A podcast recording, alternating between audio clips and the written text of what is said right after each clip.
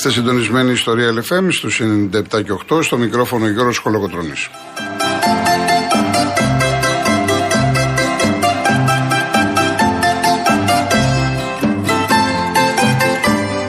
Τηλέφωνο επικοινωνίας 2.11.200.8.200. Επαναλαμβάνω 2.11.200.8.200. Κυρία Φράνση Παράσκηνη στο τηλεφωνικό κέντρο. Στη ρύθμιση του ήχου κύριος Γιάννης Καραγευρέκη.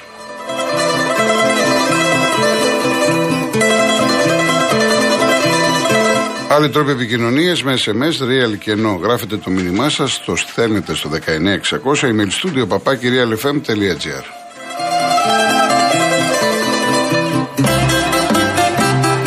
Κυρίες Δεσποινίδες και κύριοι, καλό σας μεσημέρι και καλή σας εβδομάδα. Μια εβδομάδα που ξεκίνησε πάρα πολύ όμορφα για τους Παναθηναϊκούς. Η ομάδα τους πέρασε από την Τούμπα, έκανε το 6 στα 6, πρώτο φαβορή αυτή τη στιγμή για τον τίτλο. Μια εβδομάδα που ξεκινάει με τον πιο ωραίο τρόπο για τους Αξίδε.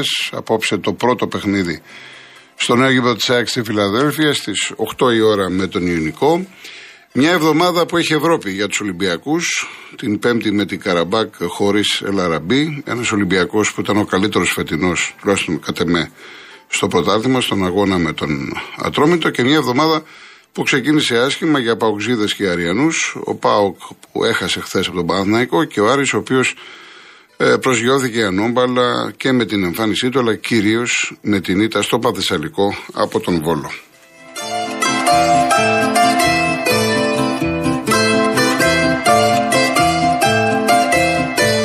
Όπως κάθε Δευτέρα έτσι και σήμερα θα κάνουμε την κριτική μας ε, το τι είδαμε το Σαββατοκύριακο.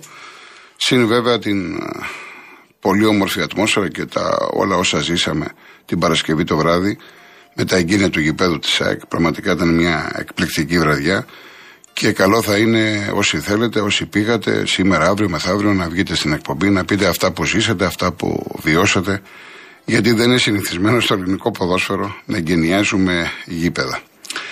Θα ξεκινήσω πρώτα από την Τούμπα γιατί έχω ακούσει και έχω διαβάσει πάρα πολλές υπερβολές. Ε, Σαφώς ο Παναθηναϊκός πέτυχε μια τεράστια νίκη. Το έκανε το 6 στα 6. Μια νίκη, όταν ξέρετε, όταν χτίζεις νίκες, όταν φτιάχνεις σερή, η ψυχολογία σου είναι στα ύψη.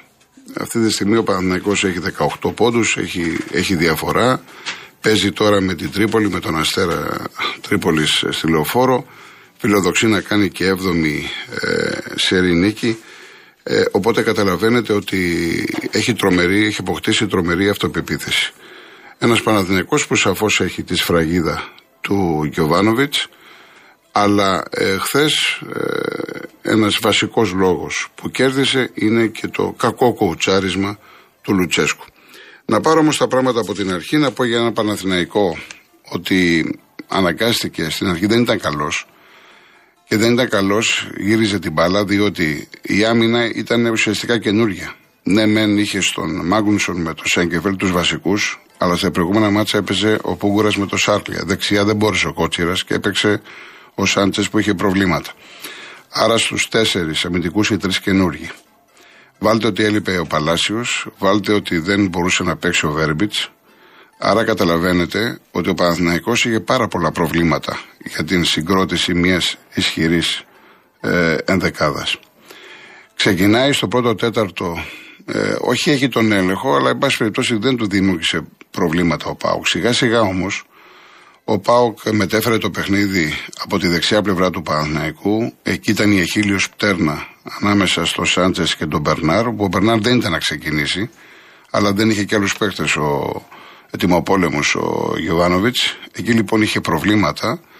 Από εκεί ήρθε και το γκολ του Πάοκ με τον Ολιβέηρα. Ε, Ένας Πάοκ ο οποίος είχε τον έλεγχο, είχε την κυκλοφορία, έβγαλε ένταση και υπήρχαν τρει-τέσσερι περιπτώσεις από τα δεξιά του Παναναϊκού που έπαιξε πολύ ωραίο συνδυαστικό ποδόσφαιρο. Ο Παναναϊκός είχε βέβαια την φάση του Αϊτόρ, εκεί θα μπορούσε να έχει προηγηθεί. Όχι πολύ δυνατό σουτ, αλλά ανάγκασε τον Κοτάρσκι να διώξει την μπάλα σε κόρνερ. Από εκεί και πέρα ήταν ακίνδυνος. Είχε προβλήματα στον χώρο της μεσαίας γραμμής, γιατί το μυαλό ήταν το πώς θα εξουδετερώσει τις μπαλιές του Κούρτιτς και του ε, Ντάντας ε, και κοίταξε το αμυντικό κομμάτι. Ε, έτσι λοιπόν το ημίχρονο τελείωσε με ένα 0 με τον Πάο και επαναλαμβάνω καλύτερο. Στην επανάληψη τα πράγματα ήταν διαφορετικά και ήταν διαφορετικά διότι εδώ κάνει ο Λουτσέσκου ένα πάρα πολύ μεγάλο λάθος. Εγώ απορώ γιατί τον θεωρώ πολύ καλό προπονητή.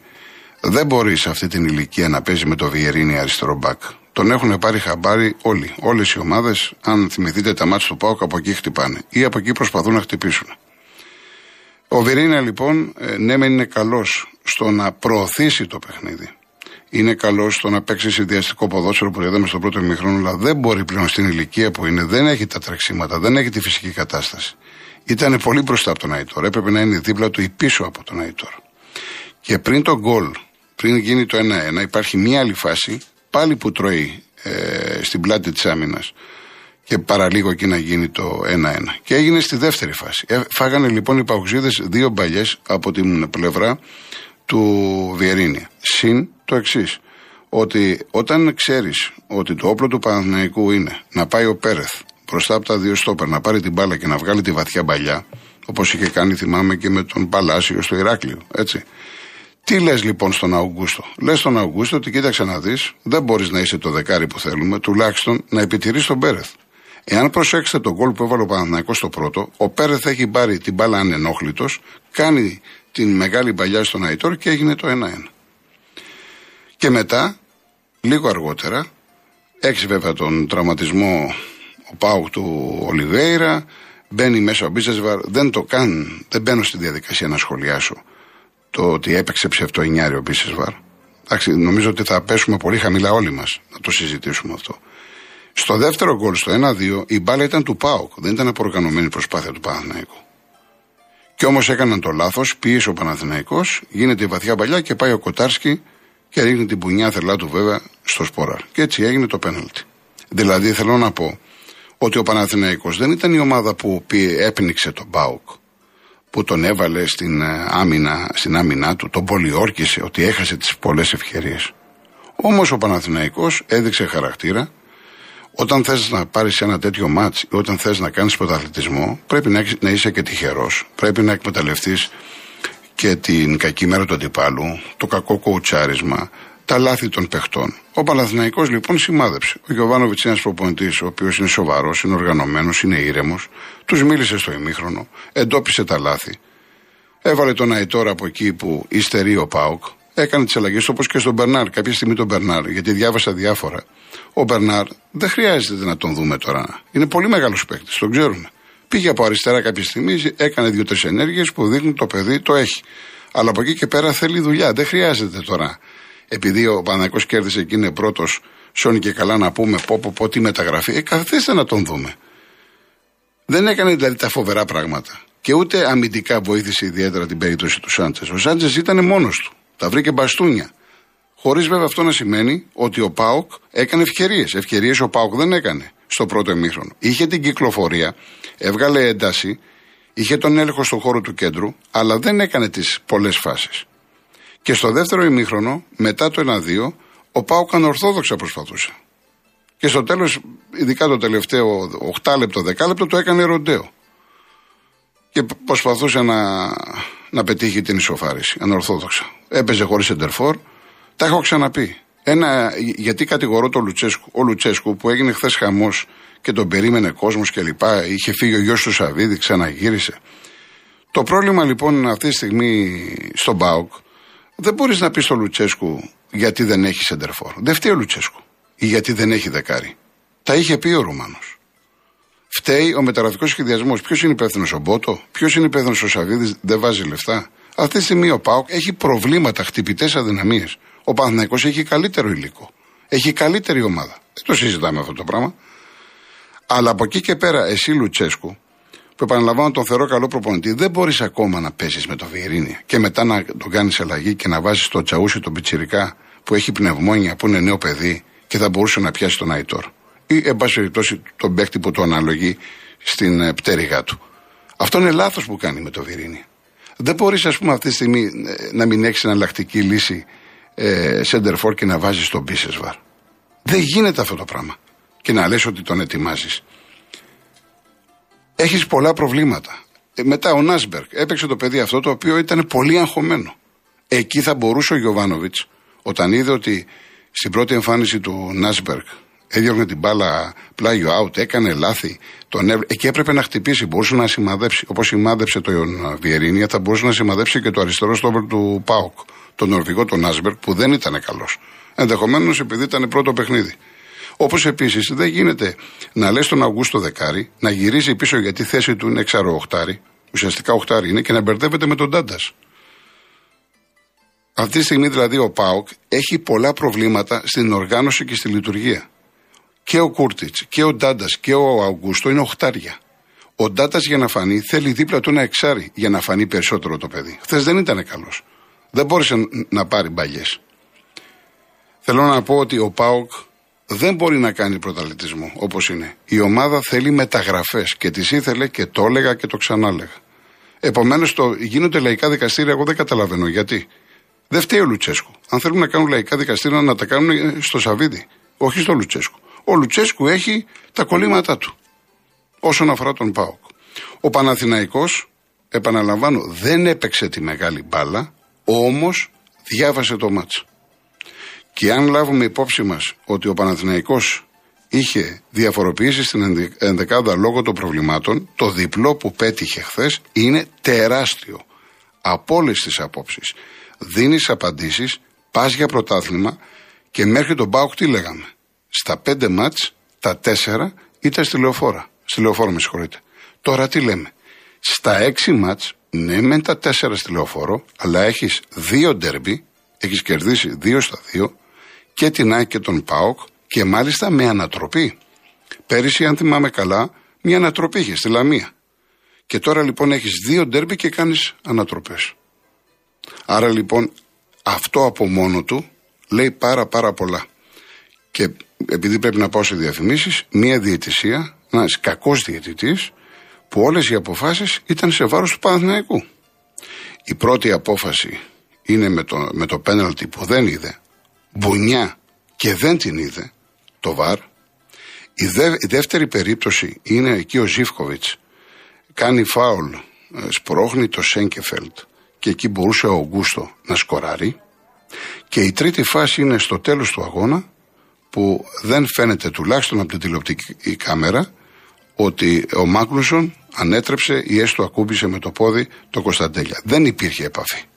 Και έδωσε πέναλτι και τον φώναξε ο Βαρίστας και το πήρε πίσω. Εντάξει, το έχουμε ξαναπεί για τους δικούς μας διαιτητές, αλλά αυτοί που έρχονται από το εξωτερικό τουλάχιστον να κάνουν τη διαφορά. Για σκεφτείτε χθες να μην υπήρχε βαρ στην Τούμπα, θα είχαμε αλλίωση αποτελέσματος.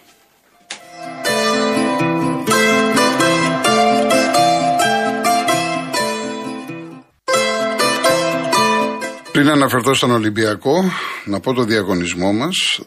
14 δώρα αυτή την εβδομάδα, εκκλήρωση την Παρασκευή 7 Οκτωβρίου. Δύο τρίμερα στη λίμνη Πλαστήρα. Προσφορά της Holiday Emotions. Η τουριστική πλατφόρμα www.holidaymotions.com και το πρόγραμμα Stay in Drive που συνδυάζει διαμονή και μετακίνηση σε μια μοναδική τιμή στέλνει δύο τυχερά ζευγάρια τρίμερο στη λίμνη Πλαστήρα σε τετράστερο ξενοδοχείο με πρωινό και αυτοκίνητο από την Κάνιν Motion. Επίσης, μία δωρεοπιταγή χιλίων ευρώ από τα έπιπλα Γκοτσόπουλο Home, 10 δωρεάν κταίο αυτοκινήτου ή μοτοσυκλέτας από το ιδιωτικό κταίο στη Λεωφόρο Βουλιαγμένης, πλησίων του μετρό στον Άλυμο, και μία τηλεόραση FNU 4K Ultra 50.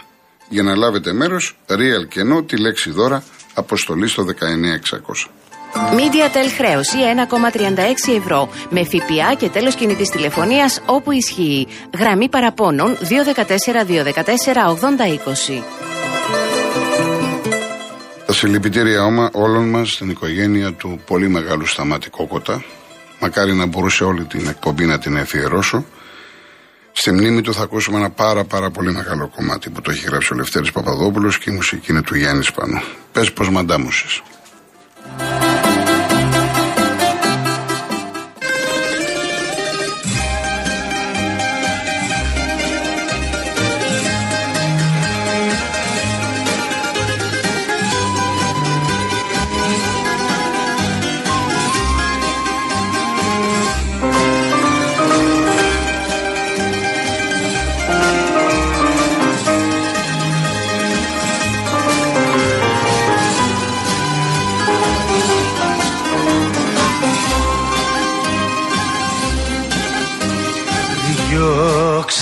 Με λοιπόν μην κάνεις πίσω.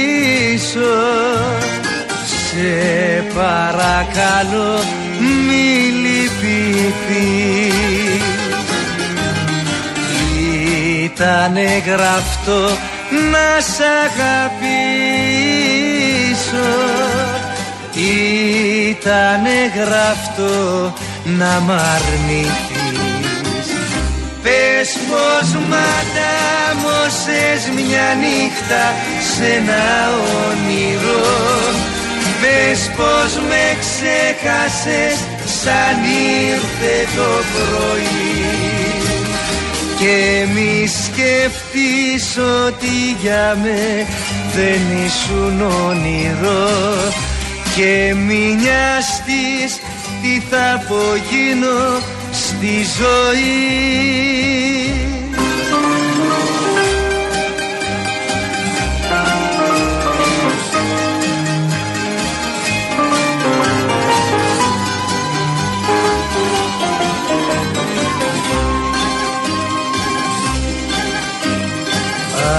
Άσε με λοιπόν να σε σκεπάσω Κάνει απόψε τόση παγωνιά Και τα μάτια κλείσε να περάσω. Σαν σκιά στη μαύρη λησμονιά. Πες πως ματάμωσες μια νύχτα σε ένα όνειρο Πες πως με ξέχασες σαν ήρθε το πρωί. Και μη σκεφτείς ότι για με δεν ήσουν όνειρο. Και μη νοιαστείς τι θα απογίνω στη ζωή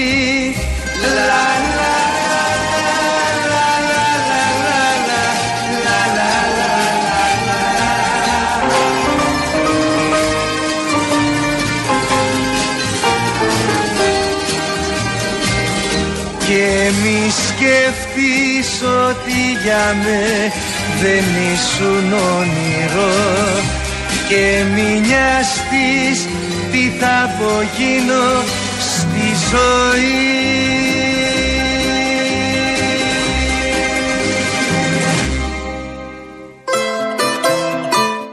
Ολυμπιακός ήταν πολύ καλός με τον Ατρόμητο. Ήταν για μένα το καλύτερο φετινό του παιχνίδι. Έδειξαν οι παίκτες διάθεση. Ασφαλώς έπαιξε ρόλο η αλλαγή του προπονητή. Ε, Ενδεχομένως να ευνηδιάστηκε και ο Κόλμαν με το 4-4-2 με κάποιες παραλλαγές. Ο Λαραπή με τον Μπακαμπού. Ο Ολυμπιακός Παπαπίου έκασε πάρα πολλές ευκαιρίες. Στην αρχή είχαν, είχε, οι περιστεριώτε παρέσαραν, προσπάθησαν να δημιουργήσουν θέματα, αλλά ο Ολυμπιακός είχε πάρα πολύ ποικιλία στο παιχνίδι του και από τα άξονα και από τα άκρα. Είχε για μένα ένα σπουδαίο παίχτη που λέγεται Χουάνκ στο χώρο του κέντρου και ο Ονδιλά πήρε πολλές πρωτοβουλίες. Επίσης να κρατήσουμε την ε, συμμετοχή του Βρουσάη, ένας παιδί που ήταν να φύγει. Ε, εν πάση περιπτώσει, με αυτό το 4-4-2, ο Ολυμπιακός βρέθηκε πολλές φορές κοντά στον γκολ.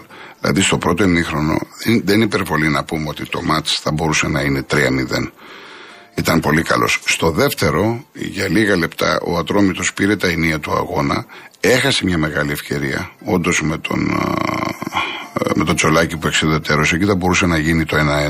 Έχουν δίκιο οι περιστοριώτε που φωνάζουν και για τη φάση του Σισε με το πέναλτι. Αλλά από εκεί και πέρα η εικόνα του ατρωμίτου δεν ήταν καλή. Ήταν κατώτερος των περιστάσεων. Μάλιστα στο πρώτο ημίχρονο μου θύμισε τον ατρόμητο τον Περσινό. Αντίθετα, ο Ολυμπιακός είχε τρεξίματα, δημιούργησε προποθέσει. Γιατί το πρόβλημα του Ολυμπιακού τόσο καιρό ήταν η δημιουργία. Όμως δημιούργησε τις προποθέσει. Ακόμα και όταν μπήκε ο Βαλμπουενά, είχε δύο παίχτες που έχουν το δημιουργικό κομμάτι. Μπορεί να ανοίξουν τις αντίπαλες άμυνες. Και ο Γάλλος και ο Χουάνκ. Και αυτός ο Μπαγκαμπού, επειδή ενδεχομένως οι περισσότεροι να μην το γνωρίζετε, σας είχα πει όταν τον πήρε ο Ολυμπιακός ότι είχε κάνει φοβερές χρονιέ στη Βηγιαρεάλ. Δεν είναι τυχαίος ποδοσφαιριστής. Μπορεί, εντάξει, το, στυλ, το στυλάκι του είναι λίγο περίεργο. Αλλά είδατε ότι ήταν μέσα στις φάσεις. Τουλάχιστον σε 5-6 περιπτώσεις. Και έβαλε δύο τέρματα. Και τώρα είναι απώλεια για τον Ολυμπιακό. που δεν τον έχει, δεν είναι δηλωμένος στον αγώνα με την Καραμπάκ. Χτύπησε και ο Ελαραπή, έπαθε διάταση, θα μείνει έξω σε αρκετά παιχνίδια. Οπότε αυτή τη στιγμή ο Μίτσελ ή θα βάλει τον Αμπουμπακάρ Καμαρά, ο οποίος ήταν και αυτός να φύγει, αυτός με τα 5 εκατομμύρια, ξέρετε, ή αναγκαστικά θα βάλει τον Μπιέλ, γιατί και ο Χουάνκο Τζο, που είχε πρόβλημα στη μέση, δεν είναι απόλυτα καλά. Επομένως, αυτή τη στιγμή είναι μονόδρομος για τον uh, Ισπανό προπονητή. Αλλά το θετικό είναι για τον Ολυμπιακό ότι πήρε αυτή την νίκη, την είχε ανάγκη και τώρα φυσικά όλο το ενδιαφέρον ε, είναι με την Καραμπάκ που είναι μονόδρομος. Εκεί δεν οπωσδήποτε την νίκη, δεν το συζητάμε. Λοιπόν, να πούμε επίσης για τον Αστέρα δύο λόγια για την πρώτη νίκη με τον Όφη. Ο Όφη έχει πρόβλημα σοβαρό στην άμυνα και από την αρχή το έχω πει. Ο Αστέρας που λέγανε ότι παίζει όλο άμυνα κλπ. Ο Μεταξά, αμυντικός προπονητής, όμως έχασε ευκαιρίες και πήρε αυτό που άξιζε. Το ίδιο και η Λαμία που έχει αφήσει καλές εντυπώσεις. Τώρα το Βόλος Άρης, γιατί δεν μου είναι έκπληξη εμένα. Ο Βόλος είναι μια ομάδα που βρίσκει καλούς παίχτες. Ο Άρης δεν έχει καθόλου ισορροπία και θέλει χρόνο. Είναι ικανός να κερδίσει τον Ολυμπιακό και να χάσει όπως έχασε από το Βόλο. Διαφημίσεις, ειδήσεις και γυρίζουμε.